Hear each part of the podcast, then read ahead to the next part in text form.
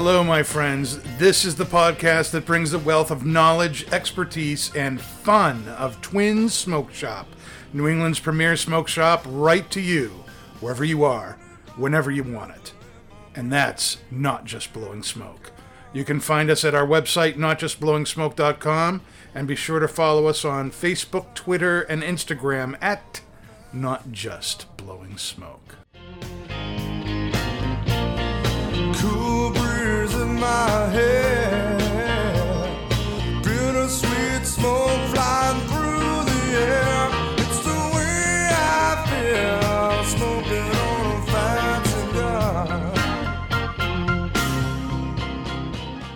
Hello, everybody, and it is time for Not Just Blowing Smoke, coming at you live from Twin Smoke Shop Studio headquarters in Hooksett, New Hampshire. Be sure to subscribe to us here on Facebook or YouTube, wherever you're streaming live with us. If you're listening after the fact, whether that be on Podbean, iHeartRadio, Spotify, iTunes, Pandora, Google, or somewhere else, make sure you follow us there so that you don't ever miss a thing.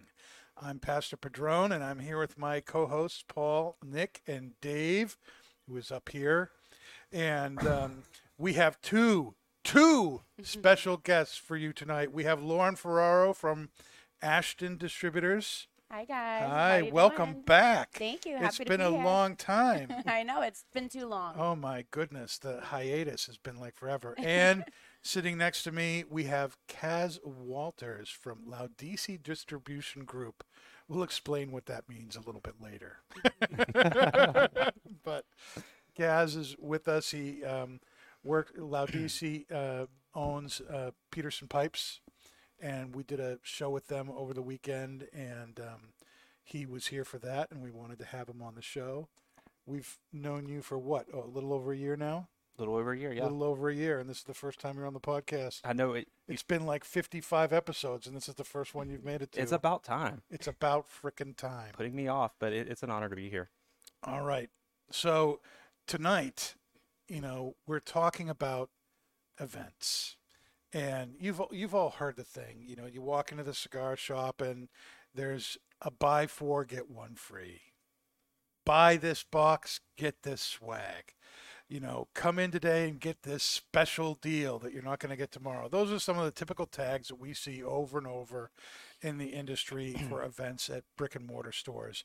And whether you're a retail tobacconist like myself or an industry rep like Kaz or Lauren, uh, or you're the customer, you've probably noticed that those traditional sales forward events don't have the draw or the flash that they once did. Um, now, we all know what Albert Einstein said, right? You know, the height of insanity is doing the same thing, expecting a different result. And yet we do. We do the same things over and over. So we want to talk about events and what's the importance of them, what's the purpose of them, and different ideas for doing them to keep them fresh and to, and to, to figure out how we can do things uh, better so that everybody has a better experience. And um, as we talk about that, we're going to be talking about this cigar, the Ashton Cabinet Number Eight. Lauren, what can you tell us about this cigar? Sure. So this is one of my favorite cigars. Of course it is. Um, we are having a cigar dinner tomorrow night, and we're Yes. Gonna be, this is one of the cigars that we're featuring. Mhm. Um, so this is going to be um, very similar makeup as the classic. Um, so true Connecticut shade wrapper. Um, it's all uh, Dominican binder and filler from Fuentes Farm. hmm Um, the difference between this and the classic Ashton is that it's just been aged longer. So Really, that's the only difference. that's that's really the only difference. It's been aged minimum um, five years, um, where the classic has been aged two to three years, about that time. okay. So it gives it. I think it gives it a little bit more flavor. I mean, there's still going to be a very you know more mild cigar, but it's going to give it a little bit more flavor profile, a little bit more spice to it. I would say. Yeah, absolutely. Yeah. Yep. A lot more spice. Yep. Uh, I think it's a lot creamier. Yeah. Yeah, A I lot- was going to say the It's a same nice thing. cedar citrus note in there too that I don't pick up off the classic. Yep. Mhm. Um, classic's good if you like a nice mild cigar. It's very very popular. Um, I'm surprised that uh, peop more people don't turn to this. But Mhm. uh, I, oh, I mean, if I'm selling Ashton for a uh, mild cigar smoker, this is what I'm going after because I, I know that I can get them on this to say, listen, this, it's going to be a couple years aged longer and it's going to have a lot, much more flavor. So Right. Yep. If, if they if somebody likes mild but they want maybe a little bit more step Mhm. up um, Yeah. from the classic, this would be definitely a go-to for Yep. sure. And Absolutely. it's a it's a Connecticut shade, Yep, true Connecticut Wrapper. shade wrapper. USA Connecticut shade, Correct. Yep. and then Dominican binder filler. Yep. Right, Right- from Fuentes Farm. Right from yep. Fuente. Very cool. Yeah. Now, do, y- when you say the cigar's been aged for five years, do you mean the tobacco or do you mean the cigar itself? The tobacco minimum. the tobacco Yep. minimum of minimum five years. Yep. That's awesome. Yeah, and this is the number eight that we're smoking right now. Mhm. Um, so Was it a seven by forty nine? about that. yep. Yep. It's it's almost almost a traditional Churchill. I was gonna Mhm. say basically like a Churchill. Yep. Very good. Yeah. Why is this your favorite? Well, it's Ashton? one, one of my favorite cigars. Um, I definitely like something more in the middle, um, from mild to full bodied. Mhm. Um, but I think this you can you can smoke the cabinet any time of the day, whether it be in the morning or in the evening. Um, but it gives it, like I said, a little bit more body and flavor profile than just the classic. Mm. So And uh, what are we drinking with this? What are we pairing with the uh, cabinet number? So I chose to pair the um, Casamigos Reposado tequila tonight with the cabinet, which Paul, I know you're not a big tequila I'm, guy, I'm going to tiptoe very lightly into this. but I, I really don't think it overpowers it. no, Even though it's a Just kidding. mild cigar and it's tequila, um, I think you know we tend to, to go to the Scotch and bourbons all the time, but you can um, go out of the box a little bit, and I think the Reposado does not overpower it. I think it gives it a little bit of um, good flavor profile with it. Mhm. What do you guys think, Pat, why don't you go first? other than Paul? So the reposado is definitely. I'll get to that after. But the cigar itself, it gives you like this nice, like savory, creamy kind of texture on your palate, and then through the finish, it kind of introduces like kind of like those kind of spicy, um, cedary notes. Uh, it's kind of like a like what Paul was saying, citrus, like a orange peel type bitterness on the finish. Not like a bad bitterness, but like a nice, like kind of a yeah, orange zest. note. Yeah. And then the reposado is definitely enhancing that spice note. So awesome. Paul, well, now that you've had a, a yeah, minute, that I see right. you're sweating, Paul. well, What bullets? Uh, no, I, I actually I'm I'm actually liking it. I'll I will say this, and, and I think it's because it, it is kind of refining the cigar even more. This is actually a very flavorful, uh, me- mild to medium cigar, uh, but it's refining it more. It, but the pepper note is a little bit of a pepper note in the tequila.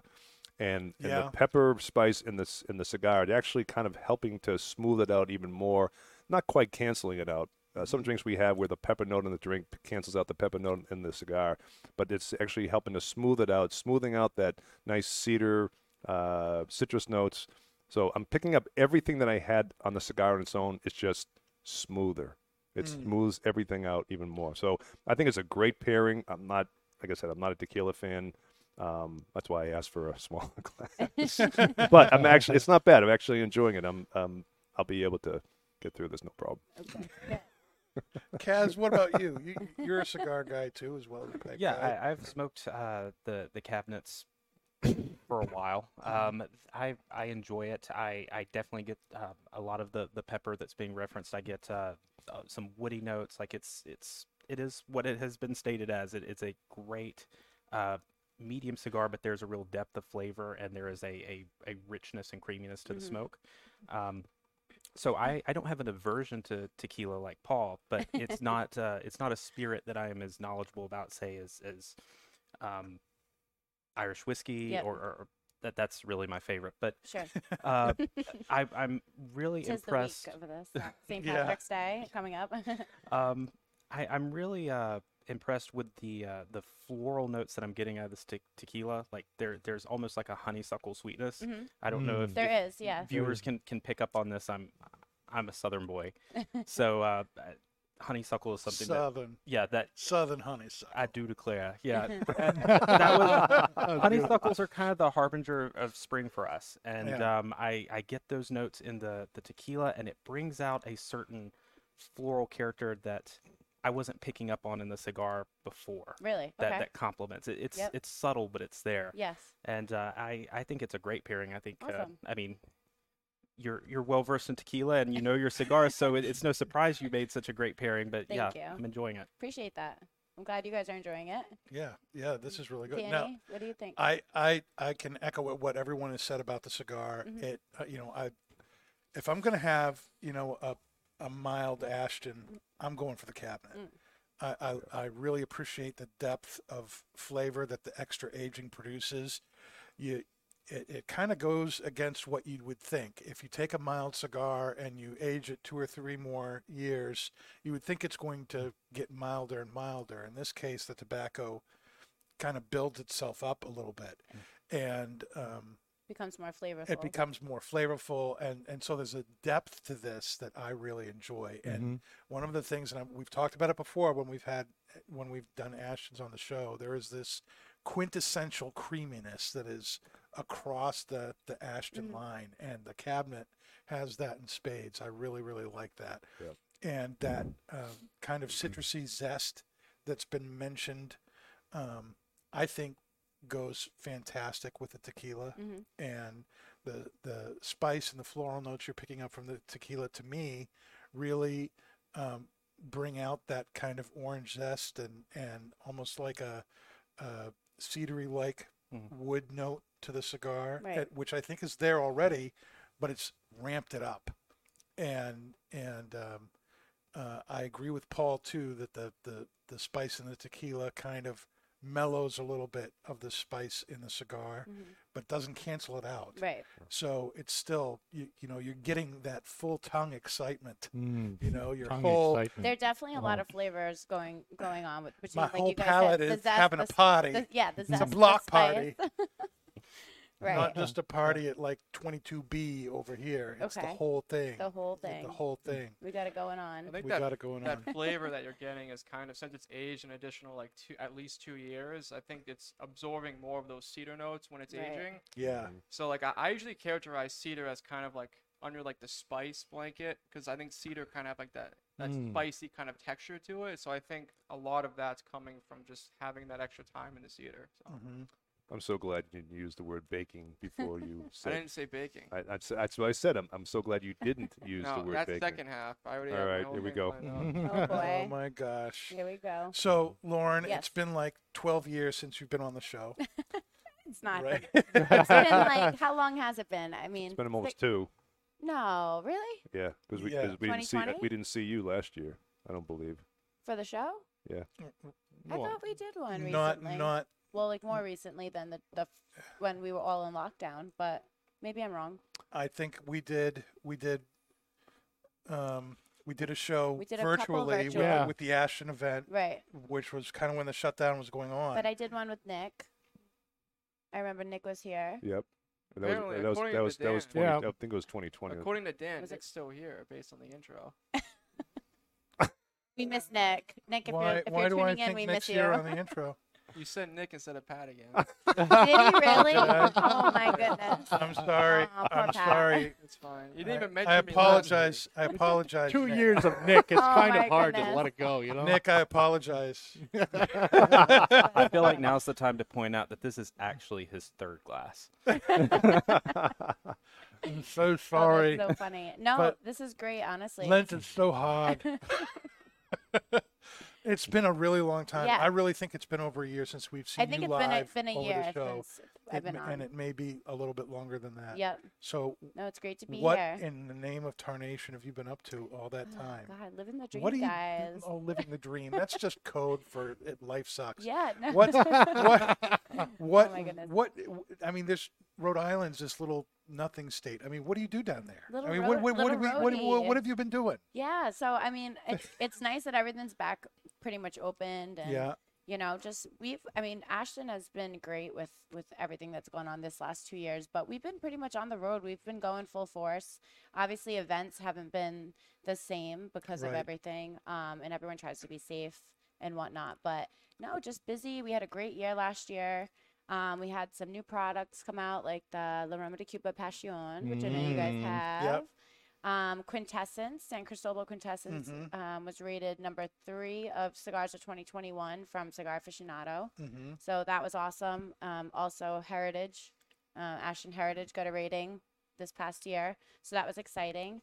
Um, and yeah, we're just really looking forward to having a great spring and summer and fall. And When did when did things open up for you to get back on the road?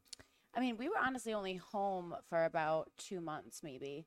Um, but like I said, events obviously went up and down depending on state to state and what was going on with the weather and everything like that. But um, yeah, just doing the same old thing, just trying to be safe about it. And um, but we're happy to be out here, and you know, everyone has still been great and smoking their cigars. Last year, I, I think we had, I think everyone had a great year last year. Honestly, every Oh my gosh. every yeah. company, every retailer, I hope, you know, um, people are just smoking and indulging, drinking cheesecakes and stuff like that. Mm-hmm. Um, so, so yeah, so we're very fortunate we're happy and we appreciate all the support. so, um, I, I what uh, have w- you you you kind of let me segue into the Okay. discussion for tonight based on what you said. You said Yeah. you said that you know uh, you know events are kind of coming back, Mhm. but they're up and down, and people are trying to be safe, and they're Yep. a little nervous. Uh, You know what what have you noticed about that? Has has ours? Do you think events are kind of so so because people are the people putting the stores putting them on are very nervous about think, getting groups of people back together where they can spit on each other, or do you think it's yes, what's I, what's causing the? I mean, I, th- I definitely think it depends on the venue. It depends on the venue. It depends on the store or shop, lounge, bar, whatever you want to call it, and their clientele. I would say. Um, what I was actually going to refer to is um, Kurt's cookout this past year. Yeah, the barbecue. the barbecue we had a blast at. A few of us got tattoos of um, Kurt's um, brands. Mother. Brands on. I might be one of them. Um, branded for life by Mr. Ken- Mr. Kendall's tattoo artist. But um, you know, like events like that, though. You know, fortunately, we had a beautiful day that day. oh, that was gorgeous. everything yeah. was outside for the most part. So you know, it just depends on. Um, I think once everything starts opening up more and the weather Mhm. turn turns around and we're into our season, I think there will be more events. But I do think that events, like you were saying, you know, Mhm. people are trying to trying to think out of the box and make it more special Right. and and bring something to the consumer that is a new experience and something that they're going to look forward to. Um, so I, I think that that's really what we're trying to do, even as Ashton. Like we don't want to do the whole cut and lights all the time, and Right. we want to do different things because we want to bring an experience to that consumer. It's not just about buying a cigar and cutting and lighting it. It's about the whole experience. yeah, I, I, you know, uh, Paul, you want to talk a little bit about our own experience with events over the last couple of years? Yeah, I mean, a- again, when we when we talk about events, you know, it's usually going to be something like, uh, you know, rep will come in, rep will come in, and we'll do maybe like uh, they want to get customers to try their cigars, so they'll do like a four and one, buy four cigars, get one free, or buy ten and get th- three, or buy a box and get six. Um, and we've been doing that, you know, pretty steadily. Uh, well, as long as I've been here, I'm sure we've been doing it much longer before then. Um, but last year really seemed to be a, a kind of a dull year.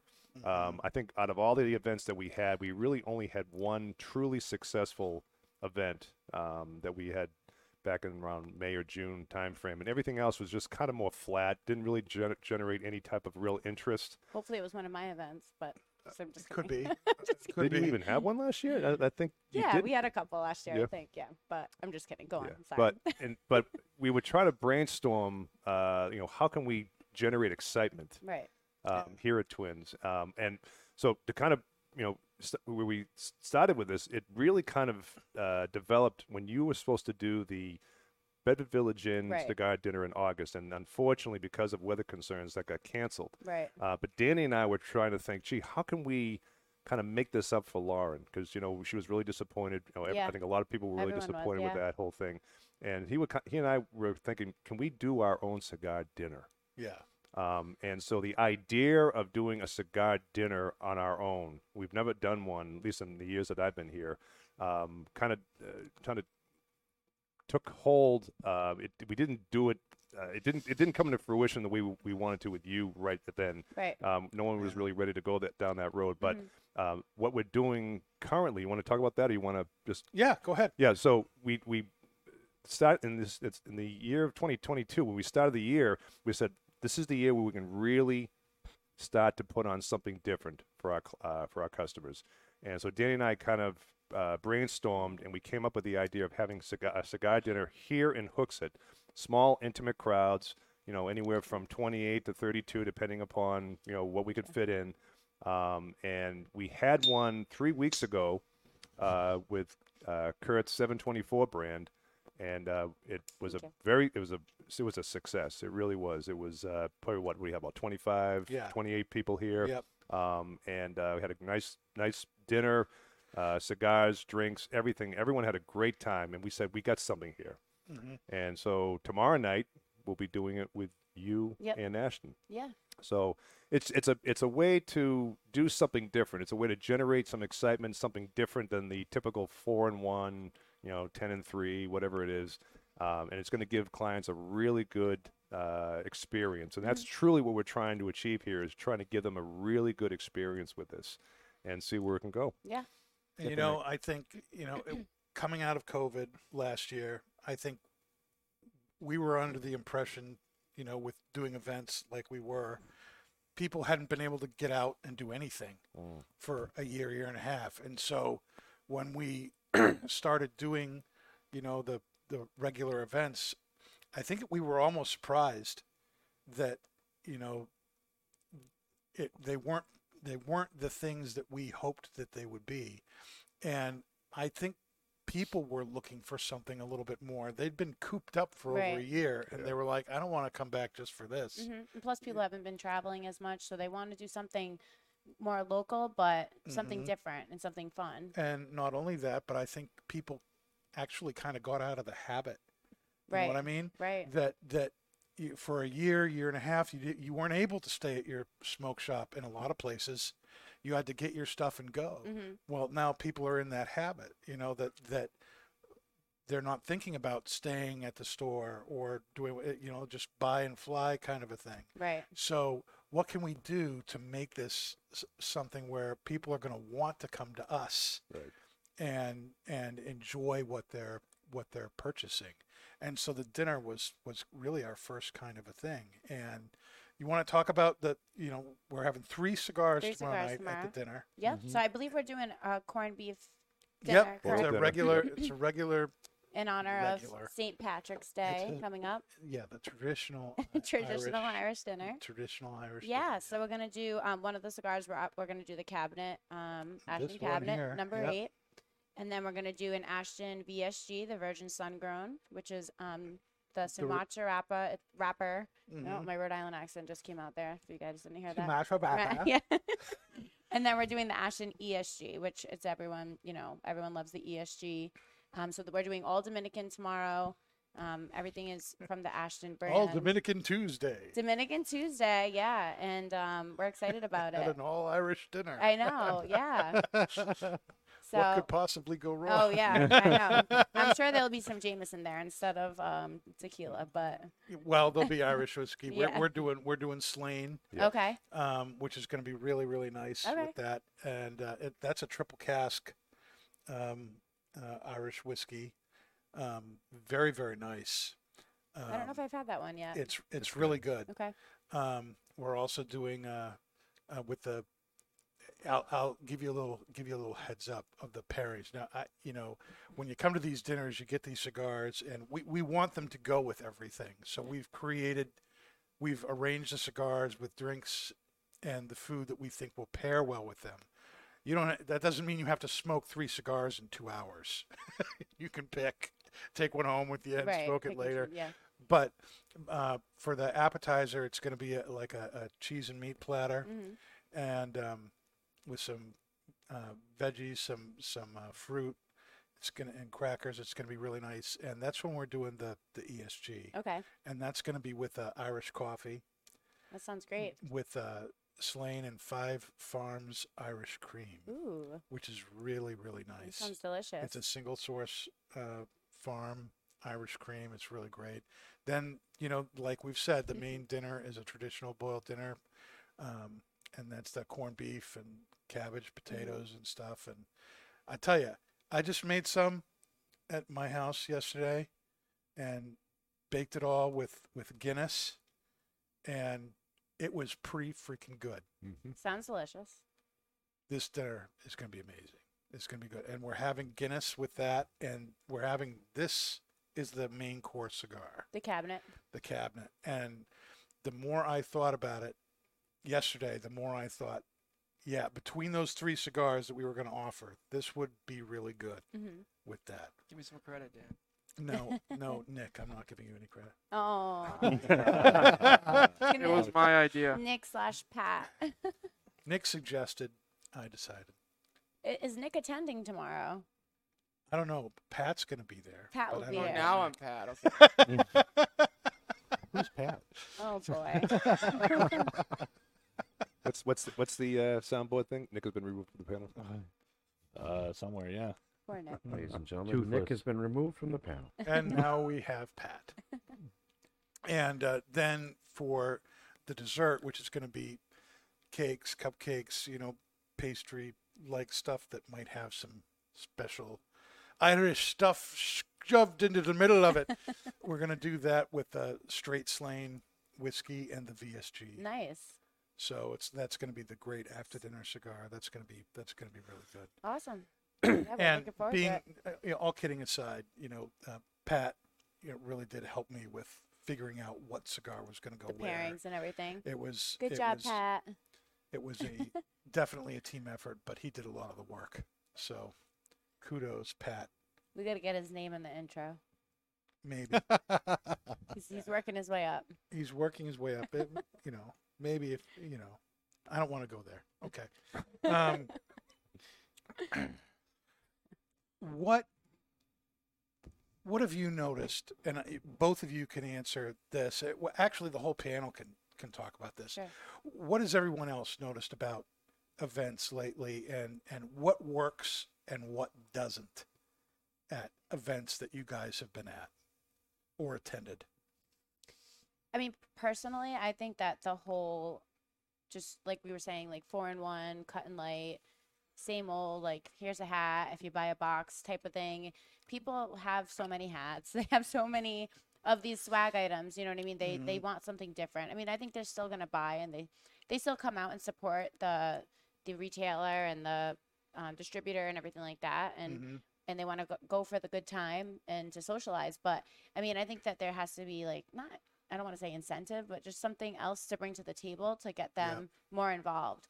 Um, so I mean, it really I don't know. It's just you know thinking out of the box, and I think the dinners are great. I mean, I think anyone would love to go to a, a dinner with pairings and you get to try a little bit of everything and that's the whole experience because Right. it ties it all together you're not just smoking a cigar you're not just drinking tequila you're learning about you know where these products have come from how long they've been aged from or for you're trying maybe a different restaurant that's local Right. supporting a local business um, so i think it's a great um, a great way to And in the dinner's case, you'll be there to talk about the cigars. yeah yep i'll be there Um, we're also having the reps from Slane awesome come. They're going to talk about that whole company and That's its great. history and how you know. So you're you're going to learn a lot about Yeah, this right. stuff too. And I, I think that's a big big thing too. Yeah. People love hearing about they do how cigars are made, what Yep. they're made from, what the process is, and and how it comes to them. Right. And the, the same with what they drink. I mean, you know, I, I think it's going to be great hearing the hearing the story behind the Mm-hmm. company, and I guess it goes back hundreds of years. I mean, That's it's, cool. it's going to be it's going to be really to cool. yeah it's great So what I have seen in in shows that I have hosted post COVID hmm or post reopening of, of society. Um, is we've gone that through a lot of stages i guess. Yes and and there's been a lot of backtracking and then jumping ahead. So it's right. it's i mean we live in a period right now with with a lot of things that means sometimes you can't plan super far in advance. Hmm right. But the most successful shows that I've seen in, in the pipe and pipe tobacco side are with retailers who um, have this thought out 90 days in advance. and it's well promoted. I mean, I think one thing that that Very important. pipes, yeah, mm-hmm. pipes and, and and cigars have in common is, you know, 100 150 years ago, everybody smoked. Like everybody Right. had cigars, everybody had had pipes or, or whatever. And so it was just kind of a, a commodity. But cigars are not a commodity. Pipes are not a commodity. Like these are items that are that have hobbies built around them.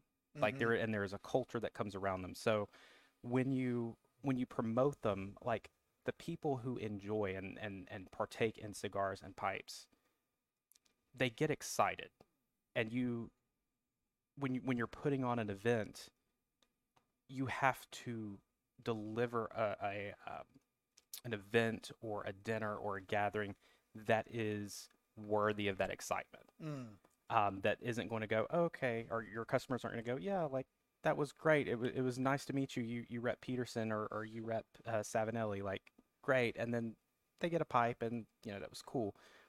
But when you and and you may be able to speak to this when Mhm. when the rep comes in and they can talk about so much about about the product Right. and and all of the the minutia that only like hobbyists really value value and everything. that excites them and Right. it it becomes a an experience Of course. and and that's one thing that i think that um your uh, cigar shops and tobacconists around the country have against any other physical business in any other industry Mm. is that yeah you're you're selling a product but the thing is you're also selling an experience like it's the the service that's brought it's the Exactly. knowledge that's brought yeah, and um, it, it's kind of like um, a lot of guys love their barber. Uh, a lot of um, for a lot of women, like getting their hair done or their nails done is Mhm. like a thing.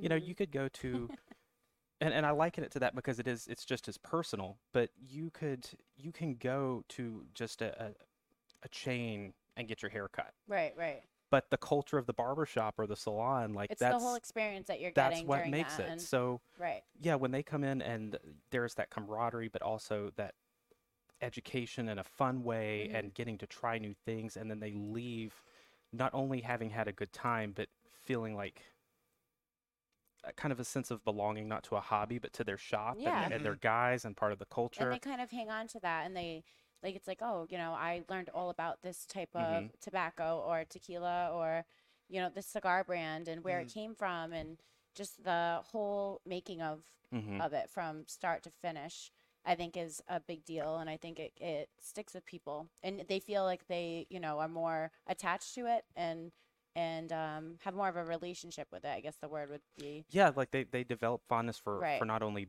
brands but also um, the products within that brand. They Exactly. find favorites, and right the the most successful events that I've had um, have been have been based on a a full commitment from from not only us who rep brands Right. but also the excitement from the the managers and the owners of these shops and like that's contagious to the Yeah. customers Mm. And it it makes a I think it makes an impact and when you bring product that um, I, I don't know exactly how it would work on the um, the cigar side Mhm. exactly but not every shop stocks every cigar right that you guys make so like when I bring pipes or pipe tobacco to twins for an event Mhm. um, I'm bringing products that have a loyal following and like everybody knows and that's what they get excited about. But I also try to bring stuff that they're they're not going to see every day. Like you know what I mean? Like there's Yeah. and, that's um uh, that's just it. Like and it gives them the experience of that product and then they Yeah. want to they're going to be asking for that product when they go to their maybe everyday shop or yeah, yeah. Yeah, to just sum to sum it up, like that Right. that's what it is. It's about the experience, which you you mentioned multiple times. Yeah. It's it's giving somebody a a reason to to get excited and to continue attending in the future. Mm-hmm. What's your two cents on that, Paul? Well, the oldest among us, the wisest. I mean, if I if I'm a consumer, I, I mean, honestly, I want I want to go somewhere where I'm going to try something completely different than what I've seen Right. before. I mean, we like we talked about what I've mentioned before is that we've been doing these types of of cut and light and and you know deals, if you will, you know, on cigars for so long, and everyone does them. Everyone does them. Doesn't matter what shop you go to. Everyone tries to do, and they're all are on the same boat. And like the, like you said, Dan, this definition of insanity is doing the same thing over and over again, expecting a different result. Yep. And last year truly showed us that I think people were over it. Mhm. Um, we could we could blame COVID. We can blame you know people wanted to be safe. There's a lot of people who were out last year. Last Mhm. year was a huge year For, in the tobacco world, It and really our, was. our customers Yes. couldn't wait to get back in there. Mm-hmm. And and this year is no different. It's it's it's it's just snowballing right into 2022. Yep. So it's it's forced us to think outside that box, and that's why we're doing these type of, of special intimate events. hmm Make it intimate, you know, for our clients. Not everyone's going to be able to go there. If it sells out, hey, you you know, wait until the next one. Um, so uh, we were really excited when we came up with this idea. The one that uh, we did last month was a, a really was a great success. Everyone had a great time. Uh, I think tomorrow night's going to be another uh, great event, and uh, we'll just keep going with it. And, and as long as people have, a, and one thing that Kurt really wants to put forward in this in this early stage of doing these dinners is the experience for the Mhm. customer. Right. You know, it doesn't. It's not really about I know. I know, think everyone wants to make money, that. but it's really more about generating that experience, that Right. excitement, so that the next one is going to be more and more people who want to get into, into it. Um, and then as we uh, head into the summer, we might change things up a little bit. Maybe we'll change the location. I know they're talking about maybe doing something in Londonderry, but But you either have way, that great outside area. yeah. I mean, we're you know we're, we're, we're trying to you know uh, think about how we can pull that off and well, if Kurt keeps giving away free tattoos, I mean, yeah. but a good reason to go. But It- no, but again, it's great. just it's just it's just thinking outside the box, you know, and, and Mhm. trying to figure out what do customers really really want to do. And and when we you know, last year, everyone was really disappointed when we had to cancel that The that Ashton BVI. event, the BVI, and, Yeah. and and that's what that's when Dan and I were thinking maybe we can have our own here. That's Yeah, really when the when the is great. idea really kind of spawned, and we just ran with it. Yep. Right. I mean, So- and Danny and I wanted to mention that we are, um, we're very happy to say that we're going to be, Ashton's going to be um, doing the BVI this year. Hopefully, if nothing crazy happens, No never know, thunderstorms, no nothing to- thunderstorms or Yeah, anything crazy. And we, we might have some um, very nice guest appearances that doesn't We're only really include me. yeah, yeah. It includes people above me, so from Ashton. So we're really excited. All people care about is you. Thank you very much. Yeah. I appreciate it. I appreciate all you guys. No, but um, no, we're really excited, and I'm really hoping that this, you know, Buy this As- box. Get this eight x ten glossy of Lauren. Signed to you. personally. That's I'll a be doing- do tattoos of like some signatures. yeah yeah. yeah. Do tattoos. Yeah, Get an Yeah, Ashton tattoo. I did get Hustler tattooed on me um, at the barbecue last year. So, Kurt, I'm branded by uh, 724 forever. So, but that's okay. We had a great time. So, I'm sure Kurt's saying, "Hey now." Kurt's my my good friend for a long time. So. Yeah, he's an awesome guy. He's That's how much you meet, mean to me, Kurt, that I tattooed Hustler on me, okay? But no, we're looking Uh. forward to it, and we're looking forward to tomorrow night, and I think Yep. it'll be a great time. and no, we're not asking her where it is. Now, kind of, kind of to the point here. I think you know one of the things I've always said. This is true with pipes as well as with cigars. Um, to me, when I'm selling a, a tobacco or a pipe or a cigar, that's not really what I'm doing. What I'm really doing is selling experience. I'm- I'm, selling time. I'm selling memory. I'm I'm selling The- relaxation. And the brand and the family and, And the, yeah, and th- this is where it came from. you don't you don't smoke a cigar because you're in a lousy mood. Mm-mm. You don't smoke it because you need a nicotine fix. You don't do it because you're you know, you need, you know, you're all hy- hyped up and you you need that relax. fix. It's about relaxing. It's Mhm. about unwinding. It's about de-stressing. It's about spending time with friends or family. And so why not put that into the event? Right. instead of making it, you know, here, buy this and we'll give you this, you know, buy this for 20% off. We don't normally do that. And instead, give them the reason, create the reason that they want it in the first place. Right. You know, where where you get to enjoy it and you get to enjoy it in a different way that maybe Mhm. you can on your own Yeah. like the dinner. I, I, I think that's one of the great, I you know, the the uh, the idea of doing a smaller, you know, thirty person like you dinner, said, more intimate. a more intimate thing. Eh, eh, You know, we've Well- all been to dinners where there's I've been to dinners where there's four and five hundred people, Mhm. and they're all smoking in, in in a room, and you feel like you're But then you can't you're get in- to talk to everybody. You can't right. get right. and you feel like you're in San Diego and you can't see anything above five feet in the Right. room, you know. But but when you're in a group that small and you're with the rep or you're with the owner or mm-hmm. the principal person there, you really do get a lot of personal contact, and it's you you're creating a special memory that you can't get. you want anywhere you want the consumers to go home and be like wow i just had a great great night at twins and you know we had this amazing food and and these cocktails and these cigars and you want them to remember the experience and right. you know it be a happy memory for them and experience You want the purchases to be incidental. right not just Yeah. because they Right. had to go and Mhm. buy something to buy something Yeah. exactly Yep. right Yep. Exactly. agreed i think we're all in agreement here Mm-hmm. Now, uh, w- I want to do a little update here, take a little break from the, the discussion. Several weeks ago, we introduced some of the new people at Twins uh, on the show. We had Cheyenne and uh, Nick and uh, Shell, and they we, we were looking for a nickname for Nick, for Nick White, and we got a number of uh, suggestions, and um, the one we're going with is Nicolux. Nicolux. Nicolux. Sir i like that. Because his his favorite cigar is the Fiat Lux, okay. And so Nicolux just uh, that all had the ring. Now, personally, you know, like uh, Moby Nick, I kind of like that.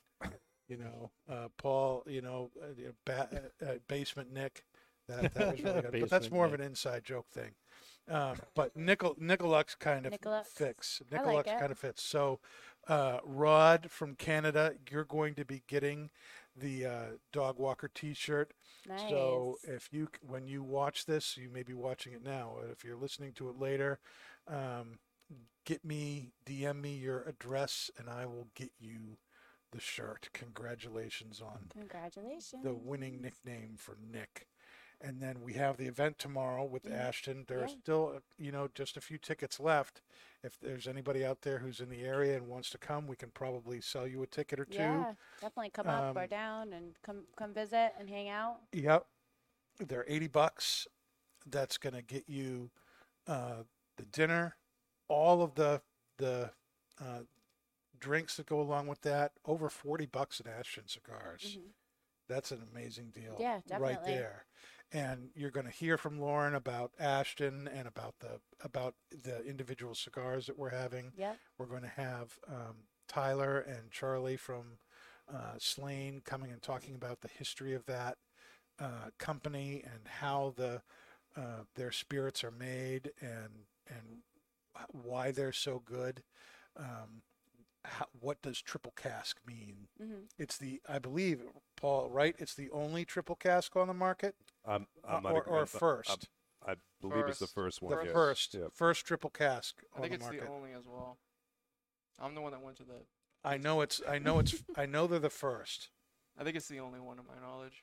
but um, really, really good. Yeah, Pat attended a uh, Slane lun- uh, brunch a couple of weeks ago and um, Did you, Pat? heard a lot of the the talk that we're going to get hopefully tomorrow, and and he was really taken with it. It was it was really it was really interesting, right?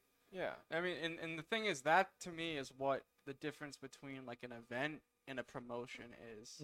And I think a lot of the time when we do these events, it's more so a promotion, but Mhm. the event name kind of sounds more like it gets people excited. hmm And just picking backing off the point that you mentioned earlier, since I'm talking now, but um, the I think cut and lights are more of a promotion in my eyes. I think it's not really an experience because to me, I can walk in a B&M and I can buy those cigars any day of the week. Mhm. So just because you're kind of spotlighting it, I could still just buy it any day of the week. So it's what about that event is going to be unique to where it's enhancing an experience of mine more so than just going in and kind of saying hi to who sells the product and buying it and then going upstairs and smoking it.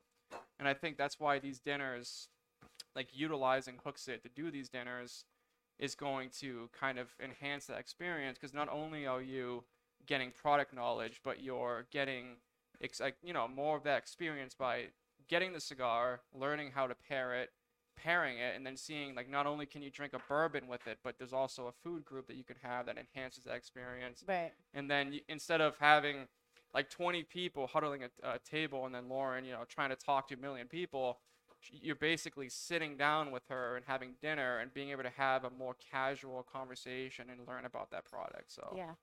Agreed. Casual dinner yes. with Lauren. Casual dinner with Lauren. Tomorrow at six o'clock here at What am I getting myself into? No, I'm just kidding. no, I'm really looking forward. to I always have fun with you guys, and No, it's it's always a good time. So, Yep. so we're looking forward to it. Definitely. No, very true. Yeah. And I, you know, I think that, uh, um, you know, the, the, all these points are great. hmm You know, what are some kind of turning things, turning the table around though? Um, what are some things that y- you've learned are like no nos for events? No nos. Things, things that just Um, don't work or that you don't, or something maybe you tried that you wouldn't do again. Mm-mm. What What are some things that uh, you hope you Well- don't? And maybe that can be my Pastor Padron cigar confession tonight. what What are things that you hope never to see Mhm. at events, or you hate to see I mean, at geez, events? gonna, or uh, would never do now. I've- yourself as I've an event? definitely have seen a lot of stuff through my cigar years, um, let alone sales years. But um, I don't know. Just like just like we were saying, you know, I think Ashton every year we're thinking out of the box. You know, Mm-hmm. I'm fortunate to have a we have a great um, artwork team. We have a you know where you know social media has become so big Huge. it's become huge and you know we do you know ashton i don't know if you guys follow ashton or La Aroma de Cuba but we have um, a ton of the reels and the stories that we post for events so for events we can even make like awesome reels and stuff like that so just getting with the times and getting think getting with the times and thinking out of the box and um, just not having like we said the same old cut and light like we, we try to do promotions like obviously tomorrow we're doing a dinner you know Right. couple course dinner three cigars but um, a lot of the time with twins too and other retailers we do ashton does um, events where you know we raffle off a, an item. So whatever that that item may be um, at the end of the month we raffle it off to a customer so everyone goes into a box whoever buys our products and we've done this with twins but Yep. we're doing it again um, we definitely have it on the calendar so we'll definitely keep you posted on that Mhm. um, and we just raffle off an awesome item and it just gets people more excited because it's it's not just the same you know like you said buy 10 get three cigars like you're gonna maybe win a grill and and get discounts you know what i mean and cigars and and you get to have the whole experience as well so we try to think out of the box like that um, Yep. i've done some really cool events i did um, the Audrain Motor Group in Newport. Mhm. Um, that was awesome this past summer. Luckily, like it- we were able to do it. Uh, we were down at the Breakers Hotel, uh, the mansions. So that was awesome. I'm actually going to be at the U.S. Open this year for Ashton. Really? Yeah, yeah. Everyone's like really jealous because I'm not even a golfer and I get to go to this thing. But um, so I'm super excited about that. Um, we're teaming up with a company that um, is putting on a um, certain events for their customers, and they wanted to team up with us. Very fortunate for that. That's awesome. Yeah, so I'm really looking forward to that. Um, so stuff like that, just different things, not just standing in a humidor. You know what I mean? You're Mhm. really doing a whole experience with with customers. Um, so I think when you're working with a retailer like you guys and like many of my retailers out there that want to work together and want to um, come up with something different, you know, and we're working together to do so. I think you can come up with with something that's awesome and just different than the same old event. What about you, Kaz? With social media, I don't think that it's big. I think it is absolutely essential. Like Mhm. everything nowadays. like yeah, yeah. if if uh, honestly i have seen far more return on the effort put into social media posts to promote events or products Mhm. than paid advertisements Mm. um, Right. whether it be like promoting your business at a local event and because i mean because of our industry you can't like buy airtime but yeah. Uh yeah there the word of mouth and getting out on social media and Mhm. really promoting it um Free wi- advertise free advertisement. yes i mean all it takes is the effort Yeah. like that's it. And uh, speaking of the uh, the pipe event that we just did Yeah. Saturday, twins specifically you like heavily promoted that for Right. for the weeks leading up to it anytime that there was a post shared i shared it because a lot of uh, customers that i have met consumers around the, the country follow my social media after we've interacted Sure. including some some twins customers and so there's just this uh the the word definitely gets out there and it builds excitement Right. Mhm. like and i honestly think that and this is something i th- think you would wholeheartedly agree with Yeah. when the rep who sells the product is just as excited as the consumer base Yep. that that isn't a situation of two plus two equals four Right, it's like two just times two times two yeah more. it's exponential so i i um i think that it's it's necessary to to have a, a engagement with your customers with Right. with social media i um as far as like big no-nos i i haven't seen anything personally Yeah. Personally, I don't. I'm. I was trying to think of like a really big no-no. i've seen something. I mean, that I've seen some crazy things, but Yeah, but, but- as like event-wise, um, Yeah, I mean, you'll see some crazy things, but honestly, like I'll look at something for for an event, and it not just the products I sell, just in general, right. and even outside of the industry, you'll hear like really crazy stuff, and Yeah. it'll make you raise an eyebrow, but Right. it worked. Yeah, So yeah. you can't criticize it, like it worked. Right. But uh, the the only things that I can think of that I would advise against, and it's it's, it's just a soft Mm-hmm. thing, uh, not like a glaring no, don't do that, is uh, and it goes back to a point I made earlier. Promoting well in advance I was just gonna. and building excitement. I I've attended uh, shows before, um, both as a customer and in various shops uh, since I've been involved in the industry or not working in the industry, but as a consumer. Right. And since working uh, trunk shows, events, things like that, Yep. where they just the business putting them on. It's not Put that up they a poster in the doorway, and that was it. yeah, it's not like they weren't Yeah. people walk excited, but they weren't that. enthusiastic. And Mhm. that that right there, consumers I think subconsciously see that and they go, okay, it's not a big deal. Mm-hmm. And I, I think I so going back to what you were saying earlier, I really did agree with that. Like it Mm. needs to be promotion, but on both ends. Like I think that the retailer can't just rely on the rep to be promoting it all. And I think you know we can't just rely on you guys. It needs to be a team effort Yeah. because that's what we're, we are, right? We're a team. We're partnering up Mm-hmm. to work together and create an experience for our customers and obviously be successful and Right. in the end as well. And I think it's a team effort. And I think that as long as you can work together to promote and get people excited about it, and like we were saying, social media, it's, it's huge now. I Mhm. mean, it just is what it is. Mm-hmm. Yeah. And um, and yeah, I think that's I think those are the, things to do.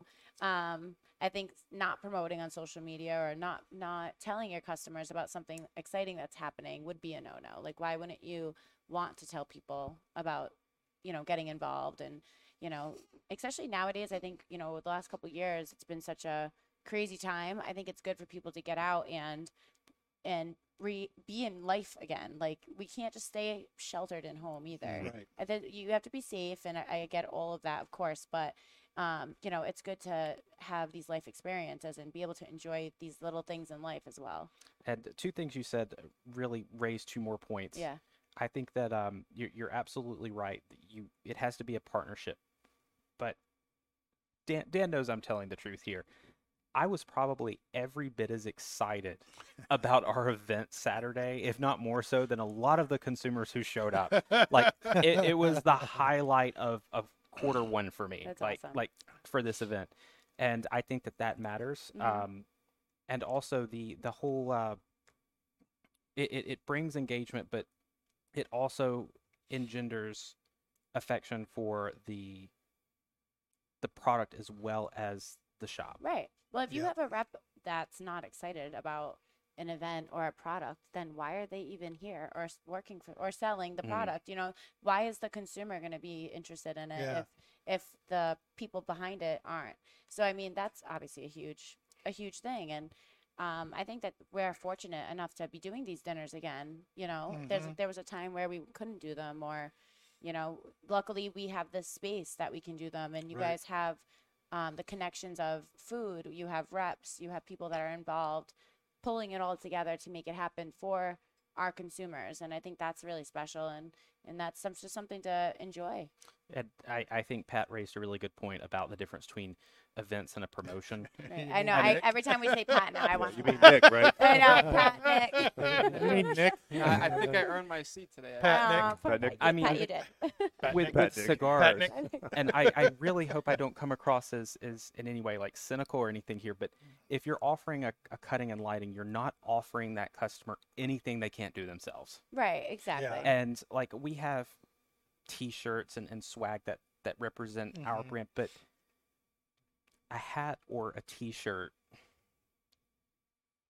as a as a freebie when you when you purchase to Right. me it you know what I mean? Like it, it- it's and like one of those s- things like I was that- saying, not to interrupt you, but at this point, there's been so many events through the years, and everyone they'll be like, "I already have a hat. I already have a lighter." That's what, Or Tho- those that are- hat. or, Or that hat. that Yeah, exactly. That's what I hear a lot. Yeah. Well, So- one of the uh, conversations we had a couple weeks ago was how much event stuff do we have? You know what I mean? Like, when do you have too much? Right. Yeah. A Yeah. million cutters, a million lighters. Exactly. like- Mm, And then it's like you're standing there with swag that no one wants. They're Right. just like right. they want either cigars or they don't even want the swag. They're just like whatever. Give me the deal and yeah, and yeah. with with our event like uh the the guys at, at twins went all out i mean there was beverage pairings and and food to go with everything and there was even a, an overarching theme to the the show that when when we did our raffle it wasn't just you get a raffle ticket for coming in and taking part in this like there were many things that qualified you for additional tickets in the raffle that didn't really require a purchase. Like, you mm. know what I mean? Or, or prizes given out because it, it was St. Patrick's theme, Peterson being an Irish company. Like, whoever had the most green, whoever wore the, the best flat, Flat cap, cap. yeah. Like, these are things that, that are fun. But like I said, the, the purchases and the transactional nature of it is Right. incidental. Like, that Yeah.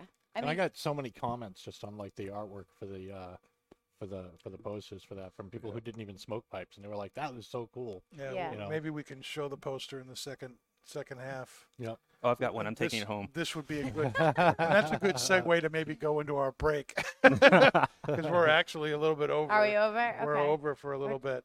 We're so excited. Yeah, That we're, we're just a, the- uh, talking. a and talking. conversation good though, right? Yeah, Yep, definitely. It's good stuff. Yeah. Well, thanks for having me, guys. Yeah, thank you for coming, Lauren. We appreciate it. anytime, anytime, and I'm looking forward to tomorrow. So hopefully, like Danny was saying, if anyone else wants to buy tickets, they're still selling some tickets. We will be here, and we'll be having a great time and eating and indulging and Yep. smoking and drinking. I'll Mhm. be here all day and all night tomorrow. I, I just want to say one thing. yeah. Look at this glass. You he, he emptied it. finished the tequila. So I, I will. Did I you dump it into a plant, Paul? No, I did. you cannot waste No. Uh, thank you for bringing this because I'll, I'll be honest with you. This this was a, I was a little nervous because when you say the, the word reposado, I'm immediately starting to You think it's cringe a little bit, and then and, and then the word agave is another reason why I'm cringing. But uh, it was actually I thought it was a very flavorful uh, tequila. I thought it went perfectly with the cabinet, um, and uh, Did you think it was smooth? it was smooth. It had a little bit of a pepper zing to it Yeah. too, which I really like. Um, but you know, thank. Casa, Casamigos is hard to find now, to be honest. I sometimes I I, never think, heard of it Sometimes before. I Very think I'm a rep for them secretly behind. We have that at the bar, back right, at this Pat? point, but Yep. Uh, we're at the Blanco. Yeah. yeah. Yep. Why don't we, bef- right before we go to the break, let's let's do final thoughts on the the cabinet here, Paul. You pretty much did yours, but Well, I will say one thing though, that the, the tequila really helped to amp up the retro retrohale in the cigar. I thought it really made it more of a black pepper note to me. It was spice in the beginning, but now as getting to the last third of the cigar, the reposado, uh, the casam, sorry, the casamigo, Is it Casamigos Casamigo? Reposado. Yep. Yep. um, really kind of helped to amp up that retrohale, which Casamigo was just Reposado. awesome. so He's gonna be a, Dave? a tequila expert by the time. uh, maybe not, but thank you. Dave, what do you think, Dave? Dave? I thought the the pairing was excellent. The tequila was super smooth. It made a super smooth cigar even smoother. It was so creamy. Uh, light hints of like you know cedars and a little earthiness and a Nice. little bit of pepper. And uh, it, it's I, I just like to to comment just to say like when I first started smoking like I kind of didn't smoke a lot of Ashtons because they were too mild for me. Mm. But my palate's like developed now where I can like Me- We know you're a La Aroma de Cuba guy, Yeah. which is my other brand, guys. So you can buy that one as well. But go on. The uh, the uh, Sorry, I had to add that. it's in. it's nice to actually be able to enjoy a mild cigar because Yeah. usually it's it's just like. But when I first started it, I couldn't get anything from it. right, right. So Good. thank you. Awesome. You're welcome. Pat. I'll, I'll shout out what I said in the beginning. Like I, the reason why I like the cabinet so much is because I think that extra years aging kind of enhances that cedar note to it, and Mhm. the Reposado really kind of put a spotlight on that that nice spice and like nice woody tone to it. So I think the pairing was phenomenal in the cigar also. So. Cool. Awesome. Kaz. I'm I'm about at the midway point, maybe a little little further, and uh, I get all the the black pepper, the cedar. Uh, I think that they're they're present, but they're not. This is not a, a spice bomb Mhm. as far as No. cigar, and I the Not at creaminess at this point for me is really amped up. There's just Mm. not only in mouthfeel, like just really rich, but in flavor, there there is a creaminess there, and I think it's remarkably balanced. And I think the um, did you say three to five years aging for the? So for the um for the cabinet, it's uh, minimum five to six years. Five to so six our years. classic um, Mm. Ashton would be two to three years minimum. So this has been aged a couple more years. I think that aging has has brought a, a maturity, and I don't know exactly because I, I smoke cigars regularly, but Mhm. but I'm primarily a pipe guy, Okay. and so I don't know if these terms necessarily mean the same thing Yeah. crossing over, but there is a maturity there that that I associate with not a loss of flavor, but a calming down, Okay. and that that's what I really get from this. It's Mhm. just really deep, rich, mature tobacco It adds flavor. more Yeah. complexity to it. Yeah. Definitely. Es- Definitely. especially as the cigar goes on and as you c- continue through the cigar. I definitely agree. hmm And the construction was spot on too. Mhm. Like everyone's Construction was burning spot on, straight. Yeah. Perfect. Mine's almost done. Um, yeah. uh, you could smoke this till it was gone. This is uh, what we call hashtag pipe worthy. Yeah. Mhm. Hashtag pipe worthy. You guys got to get me on the pipes. I haven't done well. I haven't done that. Well, you know, one of the things yeah. we need to talk about, Ashton actually makes some pipe tobacco. We do make it. Yeah, we yeah, do. You've never talked to me about it. I know. We should do a segment on that actually. We should. okay. Well, that we would be our next one See? before a year. For a year. I will be back. More money. Sounds good to me. All no, right. we do. Yep. We're going to take a little bit of a break and we'll be right back. Don't go anywhere. Mm-hmm. All right, everybody, we are back. Thanks for patiently waiting for us. And this is no longer Lauren. Lauren did not sit under some kind of sun lamp and get that dark. Okay, that doesn't happen that quick, people. But uh, Bree from the 724 Lounge is with us. Bree, thank you for gracing us with your presence tonight. My pleasure. It's always great to have Bree on, and she is a pipe gal too, and um, loves the stuff that we're smoking. And um, we are smoking a brand new thing. This is Briary Blends Boston Tea Party. It is a 724 pipe tobacco. Now, if any of you know Kurt, you're probably doing a double take because the only thing Kurt does with pipes is maybe look for antiques that he can hang up on the wall. He's not a pipe guy, but um, we, after some, and we'll get into this a little bit later, we got into some discussion, and all of a sudden we have a pipe tobacco that has been blended specifically for Twin Smoke Shop by Cornell and Diehl, which is a company that is under the DC Distribution Group uh, umbrella and um, it is the 724 Briary Blends Boston Tea Party. It just landed last week, last Thursday, I believe, was the first day it was on sale. And let me read you what it says from the tin.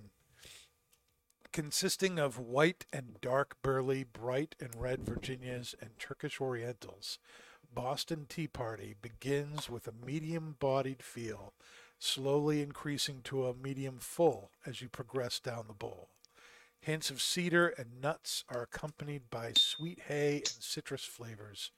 A nutty caramel like sweetness rounds it out with a pleasant black tea flavor on the finish. A bright and flavorful blend that evokes the spirit of New England. Isn't that just poetic? Hmm. Not really, but it's not bad. Um, it's manufactured, like I said, by Cornell and Diehl. It's a burley blend. Uh, there's no flavoring on this. It's a ribbon cut tobacco. And Pat, uh, what is this thing that we are drinking with this, and what is what is this This thing. This- I know there's this noodle. there's that's a in noodle my, my what cup. is this little noodle of something here in my drink? So Whose I fault is this? so the last minute request for a pairing, I um was trying Paul. my best to to pair something with it, and I did smoke the tobacco when we were doing the testing phase, but well, that's good. I haven't had it since then, so I kind of went off solely on the description on the tin, and then also at Boston Tea Party, tea, and then the finish, as Dan stated, was like a black tea. So I wanted to kind of mix a drink that would have a nice, like savory kind of tea finish to it. So I was sampling different bourbons. I got like a free shot of booze from doing it this morning, but I um was straw testing different bourbons, trying to get some kind of like tardy kind of black tea type finish, and then I think Pat really is acting like Nick, don't you think, Paul? yes, he But is. I found that the Woodford Reserve, like our barrel, kind of had what I was looking for, so I just mixed that with green tea that I brewed this morning, and then I put Luxardo. Is that how you pronounce it? Luxardo in it, and I want it's it's basically a bourbon tea. So Mm. I'm not just saying this. One of my favorite. Um, so I'm I'm a bad Southerner. I I, I detest sweet tea, uh, but I absolutely adore unsweetened tea. Like I, Mm. to me, I just nothing's more refreshing. But my version of sweet tea, adult sweet tea, is I will get uh, just regular unsweetened black tea and throw a shot of uh, bourbon in it, and just the the vanilla notes that you get from bourbon. It's just enough sweetness and. Uh, as soon as I, I took a sip, like there's it, it vaguely reminds me of it. So I'm I'm really digging this. I think you did a great job.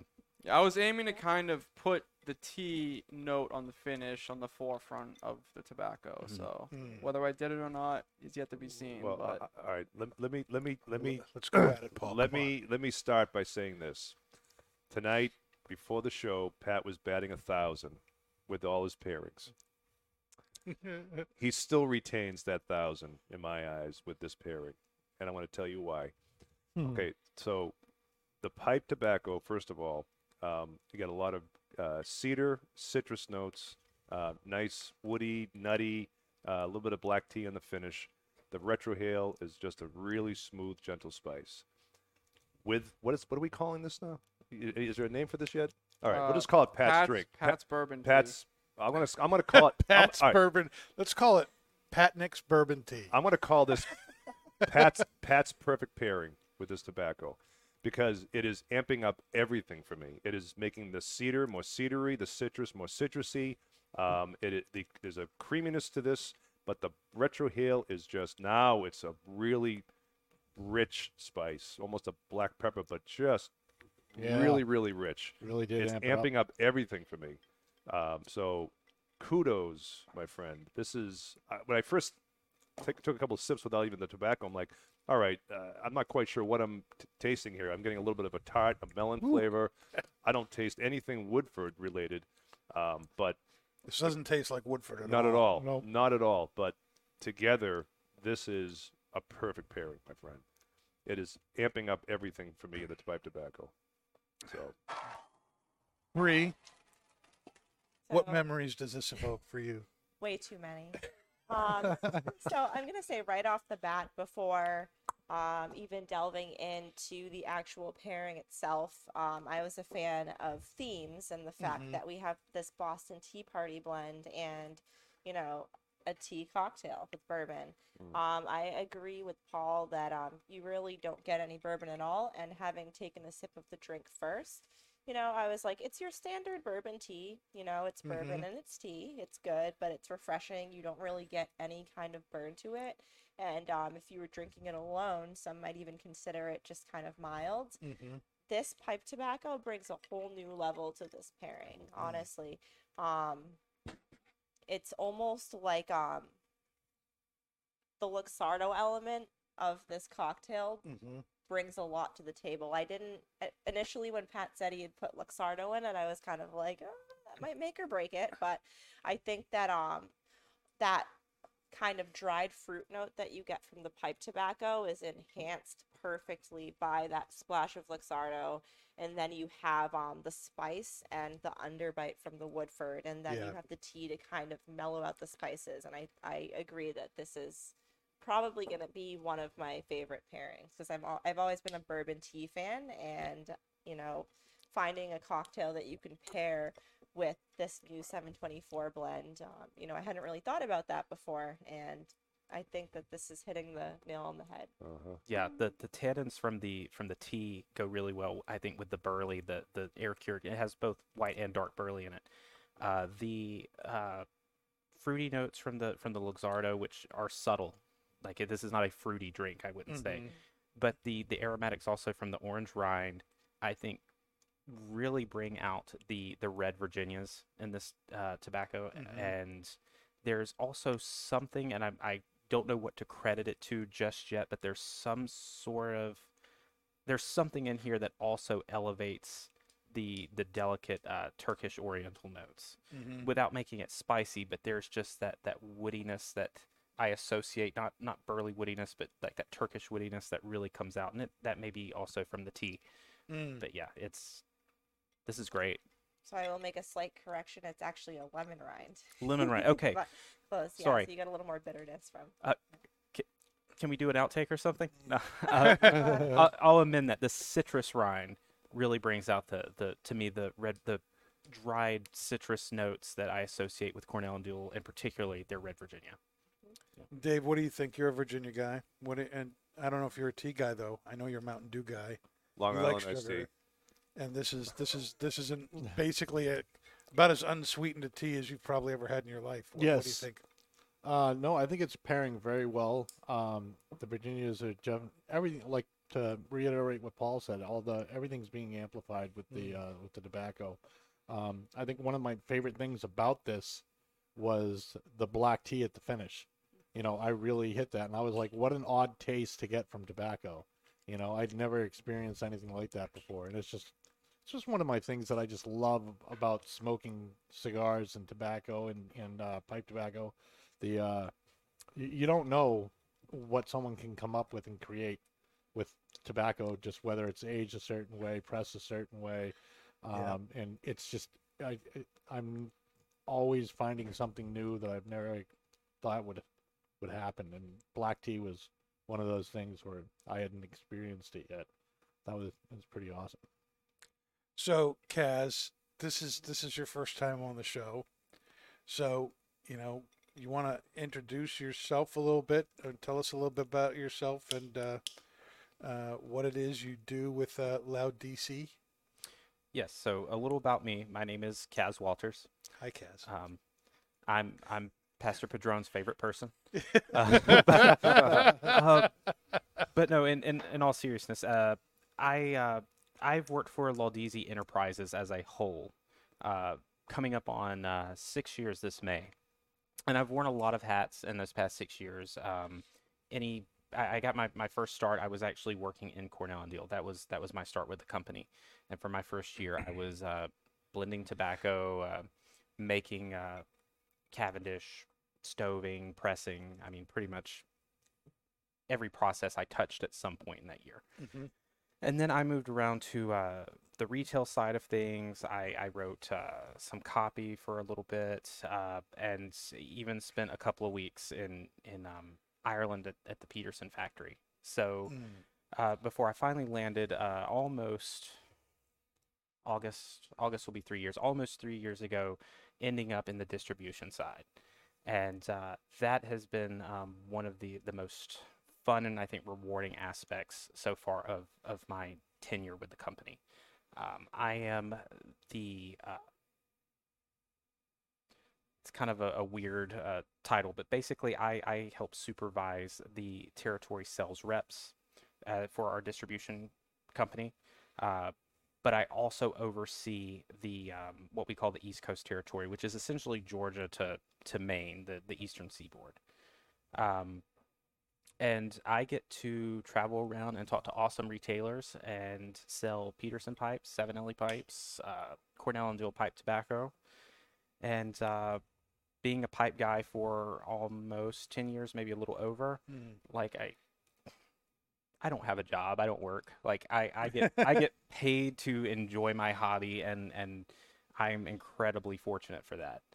Um, but uh, yeah, like I was really psyched to uh, to hear that uh, 724 wanted to to take their um, uh, to expand the the portfolio from cigars to also incorporate pipe tobacco and Boston Tea Party started out uh, about six Little- months ago. Yeah, maybe even a little bit longer than that. I mean, I think I think the idea, well, the idea of it was longer than that. Yeah. I think it was. I think it was at the uh, a Christmas event we did with you back in the end of 2020, where I kind of floated the idea Mm-hmm. of, um, you know, whether or not this was even a possibility. You know, and, and to kind of fill in the backstory here, um, the the previous um, East Coast rep Mhm. um, had given me a tin of Muletown mixture Mhm. from the the 2019 uh, Muletown Pipe Show, which is one of the big pipe shows in the country. It happens in Tennessee, right? Yeah, around Col- the Briarworks factory. yeah, and- Columbia, Tennessee, just outside of Nashville. Yep. And it was a, a great little tobacco. And I'm looking at the side of the tin and I realized there were only 216 tins made. And I said to myself, if they can do small runs like that, maybe they may, what would Cornell and Diehl or Laudisi be able to do something like that for twins? Mhm. And so I floated the idea to you, who had just kind of taken over the East Coast um, at the time, and um, one thing led to another, and it just kind of it just kind of fell into place. You know, it, here I thought it was going to be this long, you know, Arduous. arduous fight, both on, on not only with you but with Kurt. You know, because. Kurt's Kurt's not a pipe guy, and I'm I'm real fortunate in that Kurt is forward thinking enough and open minded enough and business minded enough to know that just because he just because pipes is not his thing he realizes it is other people's things and so you know he has let me build a department you know for twins and it's and we've had a lot of success with that. A lot of success. um, and and because of that and and what he saw he was willing to take a chance and invest in this. And i was surprised at how little i really had to, to do and i'm very pleased with that. And you know i it, not that we you know we know what kurt's like. You know we presented a very well-rounded idea with all the all the steps that would be involved. And um yeah i was grateful for the for the opportunity to to try it out.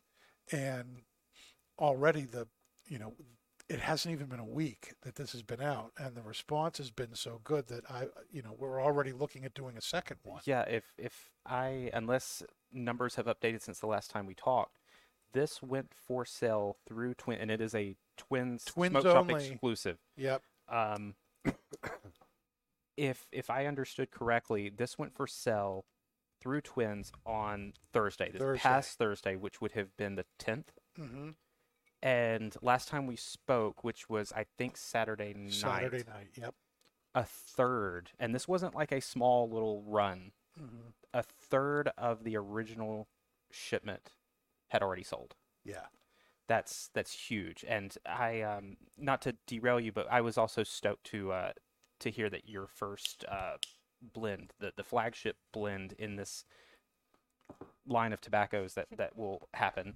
is that you wanted a burley. yeah I, I'm a burley smoker, so I, I was I was super stoked about that. But uh, on top of that, there was a um, you out? And I want to make a point just while we're pausing is that the pipe section, the events that we have, and having this tobacco wouldn't exist if it wasn't for Dan, uh, Dan's Right. unbridled passion in pipes. And that was going to be my second point is that bar none, hands down, you have had tremendous success uh, success with bringing guys who only smoke cigars to incorporate pipes into their hobby and not I'm mm-hmm. not saying converting cigar guys to pipe guys. Right, right. I am both. I smoke both. I've always put it in terms of, you know, when you want when you want a steak and someone offers you ice cream, that's not going to scratch the itch. Like Right. there's room for both, and that's how I view cigars and pipes. Like Yep. when I want a cigar, I want a cigar. When I want a pipe, I want a pipe. Right. And I have not seen that anywhere else in in my territory. And I my my guys who um who uh, represent the brands in other parts of the country haven't reported seeing anything similar either. Where you have guys who have for years smoked cigars, still love cigars. Their uh, their their passion for cigars has not lessened one bit, Right. but they are confirmed pipe smokers too. Not Mm, okay, I'm sometimes a pipe smoker. Like they they are pipe guys, yeah. and that is for someone uh, in in my industry and seeing that that is amazing. That's unheard of. Like usually you fall in one of two, Right. and I I think that that is definitely from what I've seen. And these like like Pat said, he these guys see it more than I do because I'm only here a few times a year. But from what I've seen, that is thanks to to your efforts. Like that is definitely thanks to you that that you've you've grown these people to being uh to to experiencing new things and enjoying new things. And you know, pipe smoking is is a it's a labor of love. Like I, uh, it's like riding a bike. Like it takes a little bit to get the the trick of it, but once you do, like it's second nature. hmm And usually that's when you lose cigar guys is is when they're having to They don't want to learn to, To ride re- the bike. and but yeah, like like you made it easy and fun, and now they're they're getting fulfillment out of it. And Mm. yeah, you definitely deserve kudos for that. That's because he's the Darth Piper. And like the, the unique thing is, is Dan and I have the same certification with tobacco, but I learn something new every day. I talk to Dan about pipes because he's taken that extra step, and that passion that fuels him. i- i- It's like every day, it's it's something new. And then I think when people walk in the shop, they they see Dan's passion and his excitement for pipes. It's like intoxicating, and then they end up going to the pipe section, and then it's always end up being like a pipe sale, and then they get the whole like nine yards. It's like, oh, you're gonna tamper. This is how you pack it, and then like next thing you know, you have a new customer and someone that enjoys that passion, mm. like to the point where we even have customers that drive hours to like once a month to Twins for the events and to be able to talk to Dan and get them into a pipe, the new tobaccos that are out. So I think that like Dan's really led the charge on the pipes, and it's I commend him for it. Yeah, and that ties into to what we were talking about in the first half with with Lauren about events. It's the Mm. same thing. When you're enthusiastic about the product that you're Mhm. selling, like the the sale is isn't the finish line. Like Mm-hmm. that's not the focus. Like that that's incidental, but you you're you're bringing an experience and you're bringing your enthusiasm and like guys who have never even considered smoking a pipe or they might have tried it years ago and didn't have a a a, a successful attempt Mhm. and it's almost always because they didn't have someone like you to show them the ropes like they they were trying to figure it out and it's there's a learning curve Oh, you guys are humbling me a lot. So but no what what, what i mean it's it's important but the the thing is that that that all ties together like it's not just events that you need to worry Mm. about you know experience enthusiasm it's the the nature of of the tobacco business specifically high end such as cigars and and pipes it is a luxury thing. it's luxury and it needs to be treated as a luxury and it Mhm. also needs to be treated from from a customer service standpoint as an experience and Yeah. yeah, you guys all of you guys at, at this uh at this shop have have totally nailed that Now, kind of jumping off that, you know, pipes pipes is is kind of a niche thing, Mhm. and um, a lot of cigar shops, for reasons we've kind of hinted on, they focus on cigars. Cigars are easy. You get it, you cut it, you light it, you Mm. smoke it. You know, there's really nothing of you that's added to that process. You know, as long as you don't burn the ever living crap out of your mm. cigar, you're going to have a great experience, but you're enjoying what somebody else has put together. One of the things I like about pipes is that you get to take somebody else's work and then you get to put your own handiwork in it so that you enjoy it how you like it because you're taking it out of the tin and you're putting it into a pipe, you decide how wide. You just you're basically you know deciding what's the diameter of the bowl, what's the shape of the bowl, and just like the shape and diameter of a cigar is going to impact how you experience a particular blend. You, the shape of your pipe is going to dictate how you experience that blend. And do you like a harder draw? Do you like a looser draw? Do you like it? To, you know, it, you have so much more control How it's over packed, this than you do a level. cigar. Moisture level. Do you want it a little bit drier? Let it sit out. Let it And dry. You know, even to that point, like I, I think that like pipe smoking is kind of a gateway to drugs. It, it- it's kind of a gateway of learning more about the industry and, and not only pipes but cigars because for instance pete johnson he started by blending component pipe tobacco Right. and for instance like during the event that we had i you know blended the brown and black irish x together Black and and i smoked it and it, it's you can take these components and, and make some if you like perique and get more of a you know a perique heavy blend but you Yep. can kind of take part in the blending You and can can do take that, what yeah. people already did and and take put your own like like i love perique Right. so i can take perique and put it in like for instance like mississippi river one of my Mm-hmm. favorite blends and then i can make something that's more suited to myself and i that you can't do that with cigars you Right. can't you know bunch another leaf into the you know Mhm. cigar Right. Right. so i think that's a unique aspect of pipes yeah, as well pipe smoking is, is definitely a very, very personal thing. And Mm-hmm. I mean, if you're smoking a pressed tobacco, like I know how I liked my flakes or, or my ready rubbed or, Mm-hmm. or plugs. I like how I, I, I know how thin or thick I like the slices. I know how broken up I want it. I know how firmly I want it packed. Mhm. But for me to have an enjoyable experience, you may do it entirely a different way to get the same level of enjoyment. It is Mm-hmm. Right. it is very personalized. And you know where I was going with that was because you know one of the reasons twins brought me on and I'm glad they did was because they wanted this. They wanted to capitalize on the fact that most tobacco shops were not really full-blown tobacco shops. They're really cigar shops. And so since nobody was taking advantage of the pipes, let's take advantage of it. But here's the thing, because nobody takes advantage of it, it's a very online heavy uh, hobby that people have. And so most people can go and and frankly there's there's there's no way that a brick and mortar store can compete with the prices people can get online for pipes or tobaccos. You know, when when big companies are offering them at at discounted rates, you you know you and they have so much more of a selection than any store could could have. Mm-hmm. So if you don't focus on the experience, you're never gonna you're never gonna get those people. And so the the because you can get a Peterson pipe anywhere, and be you know you can just go to your computer and go click click click. Oh, I like that one. I'll get that. If you want them to get that at your shop, even if you're going to offer it at the price that they can get it online, you got to give them a reason to drive to your shop because they could get it in their underwear while they're sitting at home. You know, so you know we we started we started doing events and, and we we had been for the long for as long as I've been there, kind of doing the traditional come and, and we'll give mm-hmm. you a really great deal on these pipes. And it you know, it worked. It's not like it didn't work. But I didn't. I, I it got to the point where I was like, we need to do something more than this. When your only need to- tool to sell something is a discount, Right. like I don't want the That's- the only time that somebody's going to buy a pipe is when there's a pipe show. Yeah.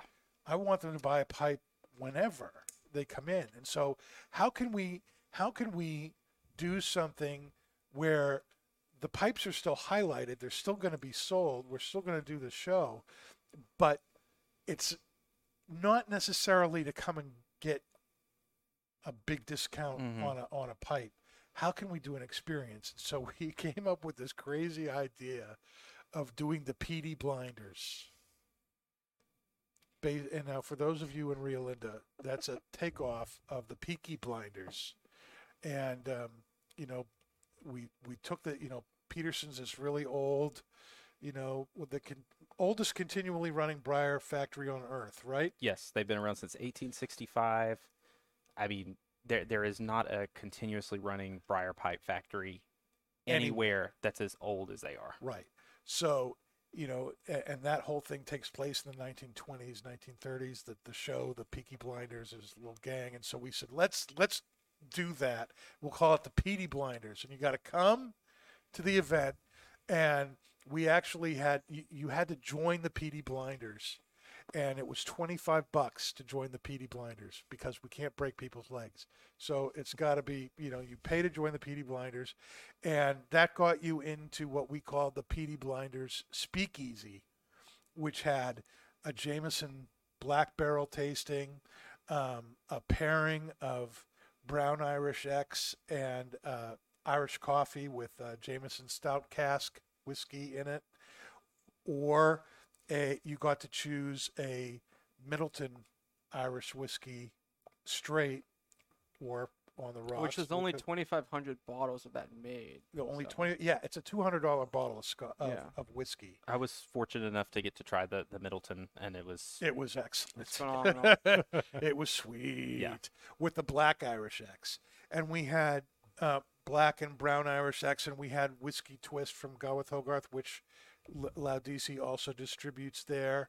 It was all cut up a day in advance, so it was actually smokable, and you didn't laugh or do anything with that. I was sure you. I would- Oh, I, I'm sorry. I I fail to see the humor in it because I think it's just a fact of life. Like everybody knows, rope tobacco is is notoriously Yeah. wet, but it's, it's It's- totally worth I the prep and the the.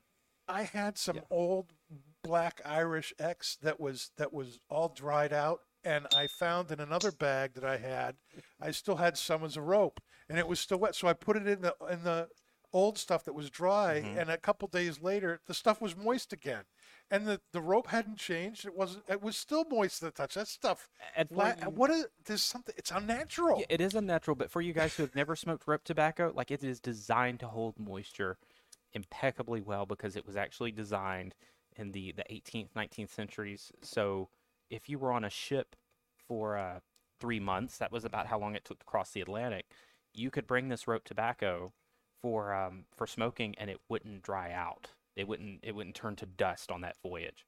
And uh, they still make it the exact same way with the exact same tobaccos as they did centuries ago. So yeah, it's it's definitely an experience. Uh, if you've never tried rope tobacco, be prepared. The stuff is stout. Like it's probably the, Yeah. the stoutest as far as nicotine strength tobacco you've you've probably ever smoked. Yeah. Um, but no, absolutely. And I, I I had a great time. I think from what I saw at, at the, the club that came to the event, they had a great time. Like the theme and everything Mm-hmm. Yep. like that was just it was so well done, and it was it was a really fun event to be a part of. And like you said at the beginning, in the first half of the show, there were prizes for the best dressed PD blinder, Mhm. the best flat cap. Um, the guy who won that actually had a, a flat cap that his grandma had given him that she got in Ireland that had this red ball on the top of it. It was crazy. It was a great looking cap. Uh, wearing the most green for St. Patrick's Day Mhm. and all of those got special prizes Mhm. and um, uh, and then there was a, a raffle for a pipe and pouch and flask from from Peterson and joining the PD blinders got you a raffle for that. So you were even if you didn't buy a pipe you were entered into this this raffle. Yeah. but if you bought a Peterson lighter you got two more raffle tickets. If you bought a pipe you got three more raffle tickets. If you bought two pipes you got six raffle tickets. And so there were ways to, to really increase your chances on this. But i think the thing that really kind of sold it was if, if you bought a pipe or a peterson lighter that $25 that you paid to join the pd blinders could be applied against the pipe or the lighter Mhm. so there was this you were paying for what was really this you were getting you know several you're getting several cocktails and you were getting tobacco and you were getting food and we you know it was cheese and crackers and stuff there and meats and it was a real nice plate that uh, Cheyenne made for us and so you got this experience to sit and smoke with friends and if you decided to buy a pipe you got a discount on the pipe and so there was here we created an event where the, the pipes were really sold at retail cost but there was an incentive. We was a cover charge to get in that incentivized you to go and get the pipe, and it worked. It worked big time.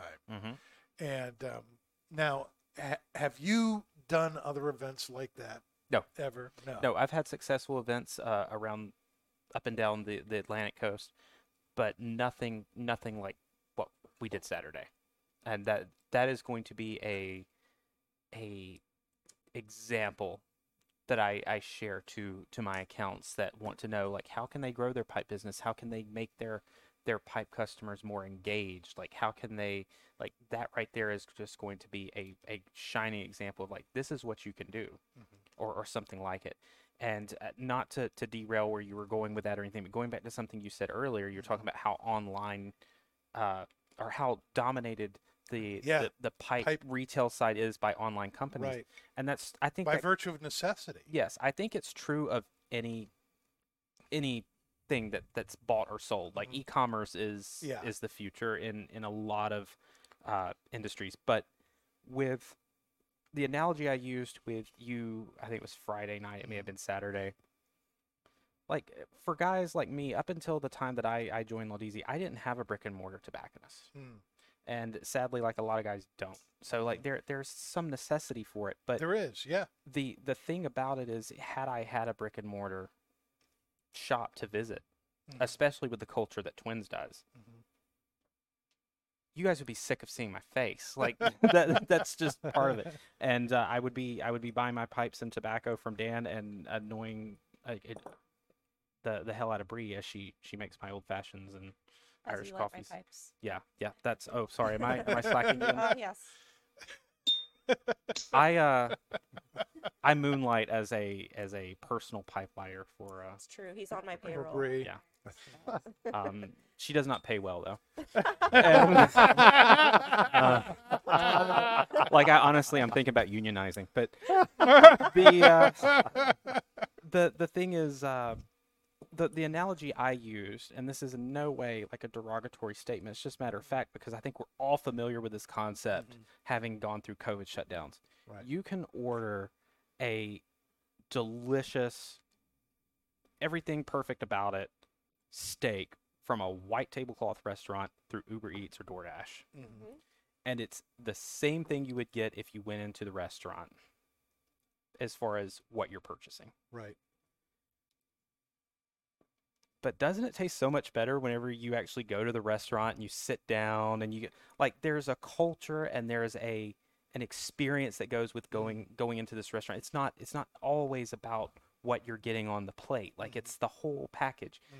and i i like an e-com- e-commerce not just with with pipes but with anything it's like amazon or, or whatever Right, like sure. that's that's the doordash that's the uber eats like you're Mhm. getting what you what you need Mhm. but you miss the experience of going to the actual shop. And the experience is, is part of it. And yeah, and that is so important. And and like I said, had I, uh, as in my early days as a pipe smoker, had I had a brick and mortar that was uh, pipe centric or anything like that, Right. yeah, that would have been my haunt. I mean, w- one of the great things about doing a thing like like we did on Saturday was we d- we did have some people who came from long ways away. We had some couples who were um, one one in particular who came from a couple hours Mhm. north, and you know, we talked to them for over an hour. An hour know, past close.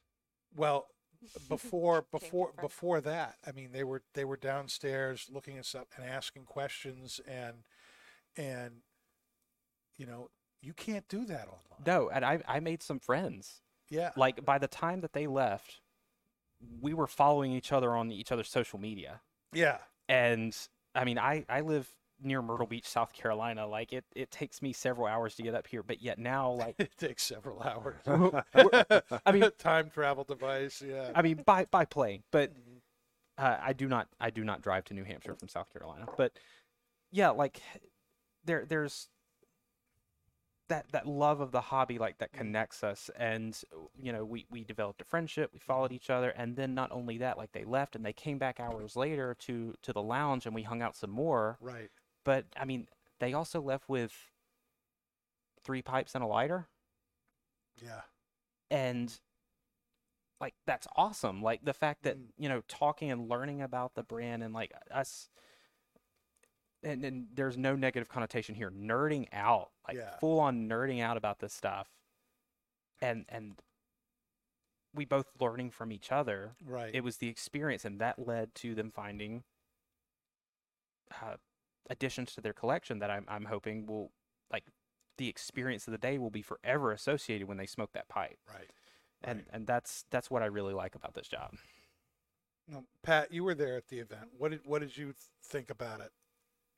I I think it's like to what Kaz was saying. It should be a template for future events. I think that even like the mere example of having it roped off so it Mhm. looked exclusive, I I think attracted attention to it, and y- you honestly didn't really feel like you were in Twin Smoke Shop when you were there. Like it was like a nice scenery, and everyone was very interested in what was going on. Everyone was talking about the product, and it wasn't a big oh, I bought these many pipes and I have these many raffle tickets. It, it was an experience, and then the sale was just a natural consequence of that experience. Yeah. And it, it was great. I mean, even having Talia there, like it wasn't just pipes. Now we're talking about her product, and everyone's kind of learning how to pair it, getting the history behind, you know, Jameson. I, I think it was like on every event should have the same outcome, experience-wise, as that one did.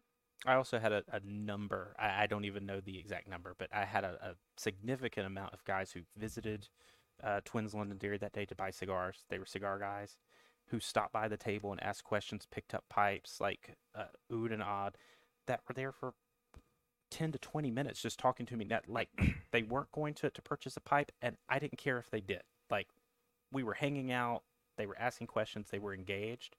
They may come in next month and one of you guys may sell them their first pipe.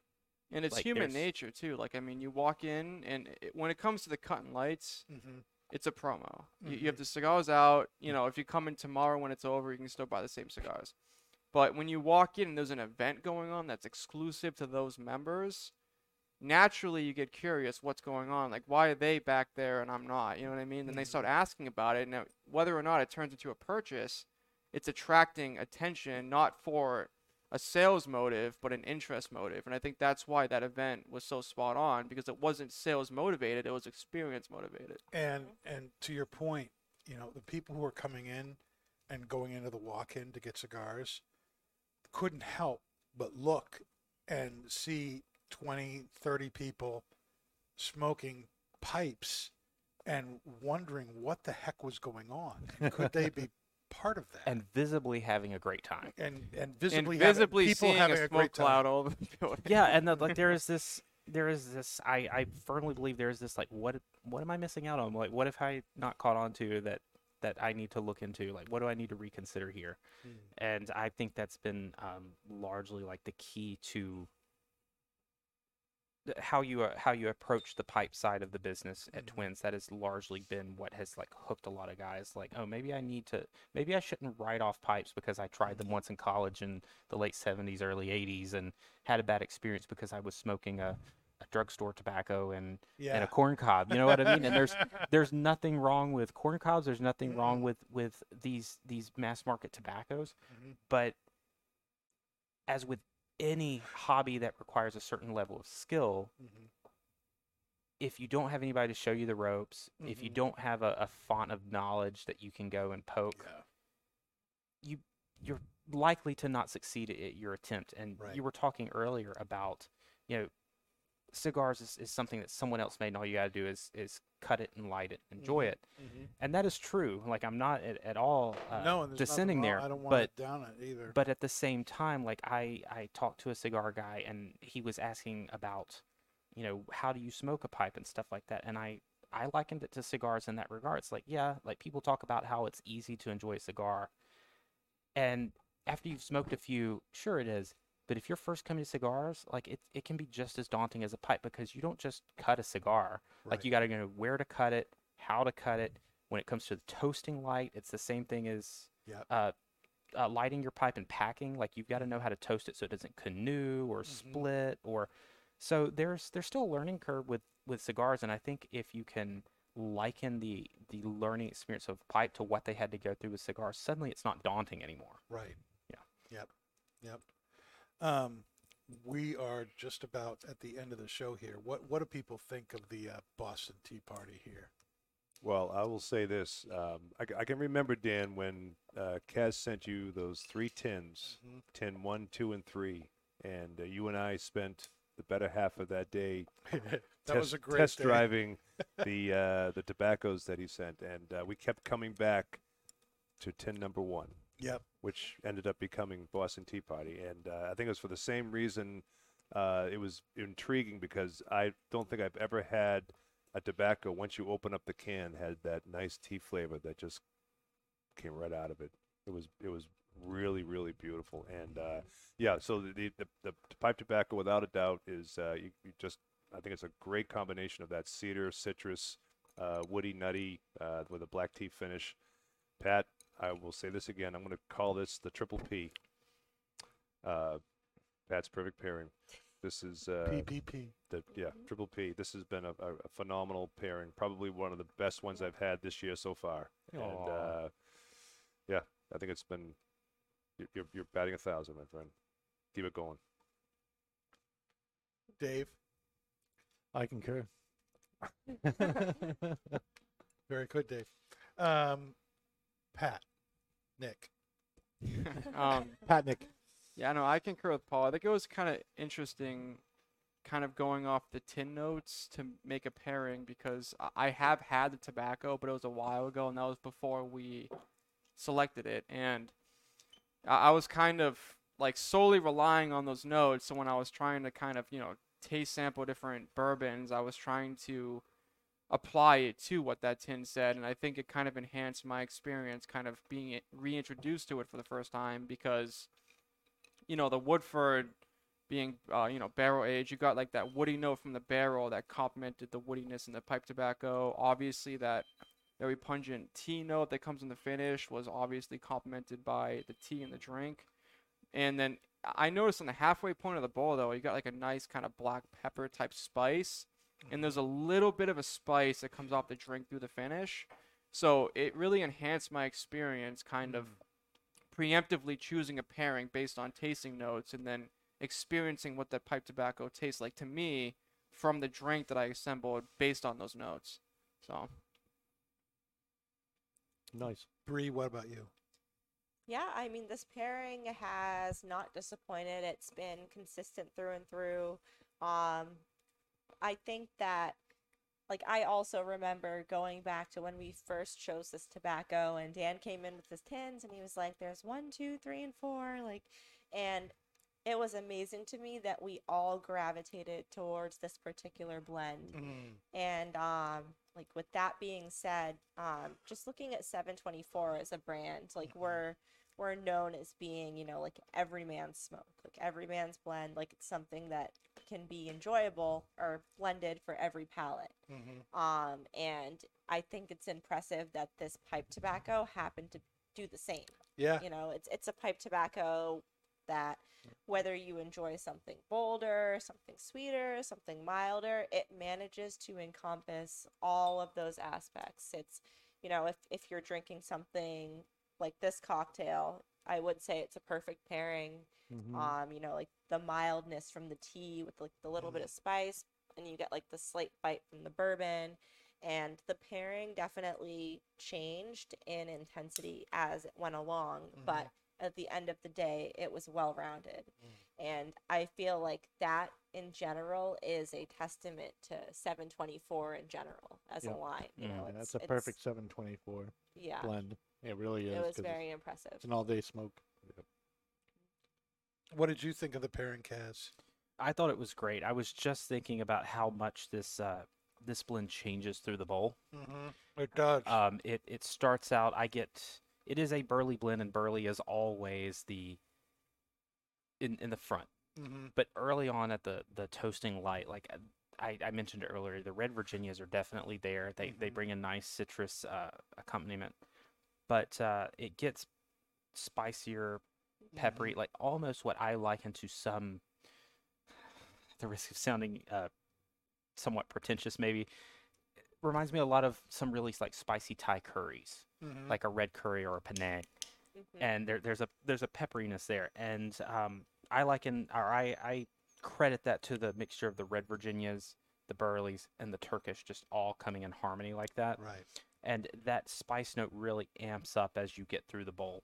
Yeah, it really does go from a medium to really a medium plus. Yeah, mm-hmm. or even absolutely. more. and it, it is definitely full flavored and and mm-hmm. very satisfying. Like this is a great like first thing in the morning with a dark coffee mm-hmm. smoke and also an after dinner smoke like Yeah. with a cocktail. Like it it fits both of those, but it's if you're like me, like some guys smoke milder tobaccos first thing in the morning, I want something that hits me over the head.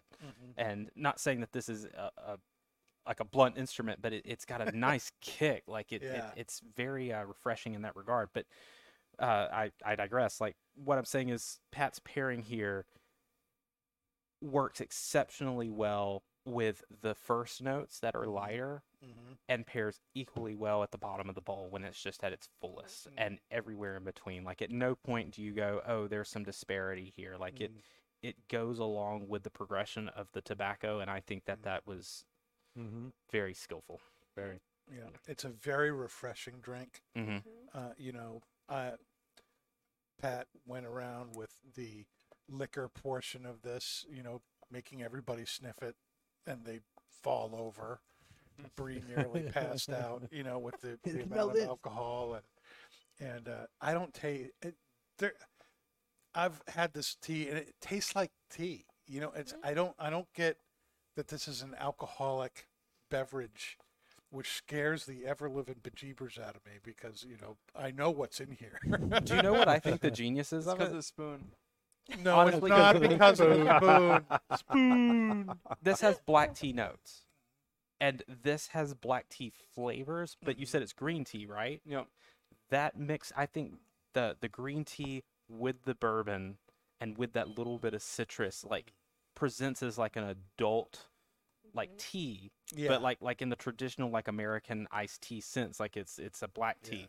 and i think had you used black tea it it would have been too much mm-hmm. i don't think it would have but all these things coming together with the green tea present in a totally different way and i think that that's that's what works here Yeah, Yeah, it just it it really does. Uh, to me, it's it's in one sense it almost is like a palate cleanser. Yeah. Mhm. In a- another sense, the the the flavors of the teas really do enhance the the flavors you're getting in the tobacco.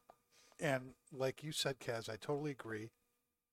All the way down the bowl, this this tobacco intensifies as it goes down, and you know it gets much more woody the cedar notes get much stronger Mhm.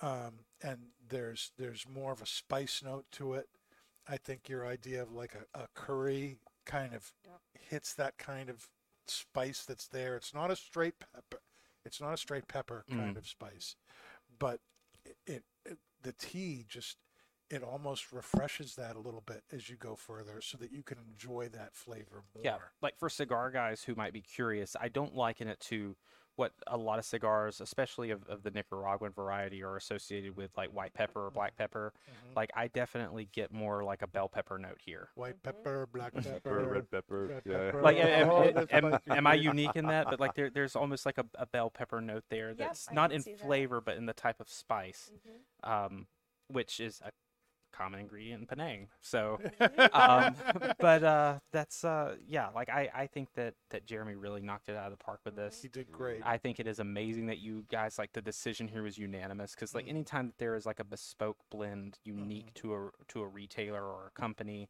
like there's usually a back and forth. Like I like this about this sample, but I like this about another. Can we bring? There was none of that. It was like one. Yeah, that's it. was really funny. Yeah. You know, uh, we had f- uh, maybe half a dozen people on staff smoke it, and every single person who smoked it picked hmm what is essentially this blend. And even Kurt, who did not smoke it, but he did sniff it. He did sniff all three samples, and he said, "I like know. one the best." You know, so uh, it was it was unanimous across the board, and I, to me that was just like, okay, we don't need any more. We don't need to do other tests. We we all agree this is not just good, but great, hmm and we can we can we think our customers are going to enjoy It's this. worthy of the 724 label. Low, yes, exactly. And you know, just again, just the first week's sales of this have been really impressive. also not just impressive i can i can tell you without uh breaking any rules or anything like that. It's also unprecedented for for a, a shop exclusive to have that kind of initial release. Yeah, when, That- it, when the first day it was out, it wasn't even a half hour before I got calls to order it that mm. weren't even going to come into the store and I had to defer them to Londonderry because, you know, they do all the shipping and receiving, but it mm-hmm. wasn't even like people just coming in. It was, you know, people waiting for the day to call. Well, the first thing I saw when I came in that day was Shell like with six tins on the counter with a phone call to ship it out. So Yep. Yep. And that guy loves it. yeah, He's already posted online, and that that particular guy, uh, we can say it. We can say his name right. You don't think? Sure. Yeah, Jay Furman. Oh yeah, I Um, saw that post. Yeah. He he lives in New York. He ordered six tins. Love now he does his own podcast on pipe tobaccos and and and he loves reviewing, um, you know, store exclusive stuff, and and uh, that's why he he got it. And uh, the last line on his post was, "I don't know if I ordered enough," Yep. which is which is awesome. Um, very glad for such a glowing recommendation. Mm. less than a week into things. That's fantastic. Um, now, next Monday on Not Just Blowing Smoke, we're going to be looking at the new Sindicato Artista and uh, Sutliff's Crumble Cake Virginia. That's going to be a really good show, too. So make sure you're here with us. But, um, Kaz, thank you very much for being with us. Please thank Jeremy when you go back for blending such a stellar tobacco. Pat, thank you for such a great Yeah. pairing. Good job, my friend. You've done wonderful. i want the recipe I'll give it Yeah. to you. All right. And thanks to Lauren. She's still here. She's just in the audience right now. Yay, Lauren. Thank you, Lauren, for being with us tonight. And um, and thanks for watching. And we'll be with you next week. Thank you very much. You've been listening to Not Just Blowing Smoke, the podcast that brings the wealth of knowledge, expertise, and fun of Twins Smoke Shop, New England's premier smoke shop, right to you, wherever you are, whenever you want it. You can find us at our website, notjustblowingsmoke.com, and keep in touch with us on Facebook, YouTube, Twitter, and Instagram at Not Just Blowing Smoke. Thanks for listening, everybody. And that is Not Just Blowing Smoke.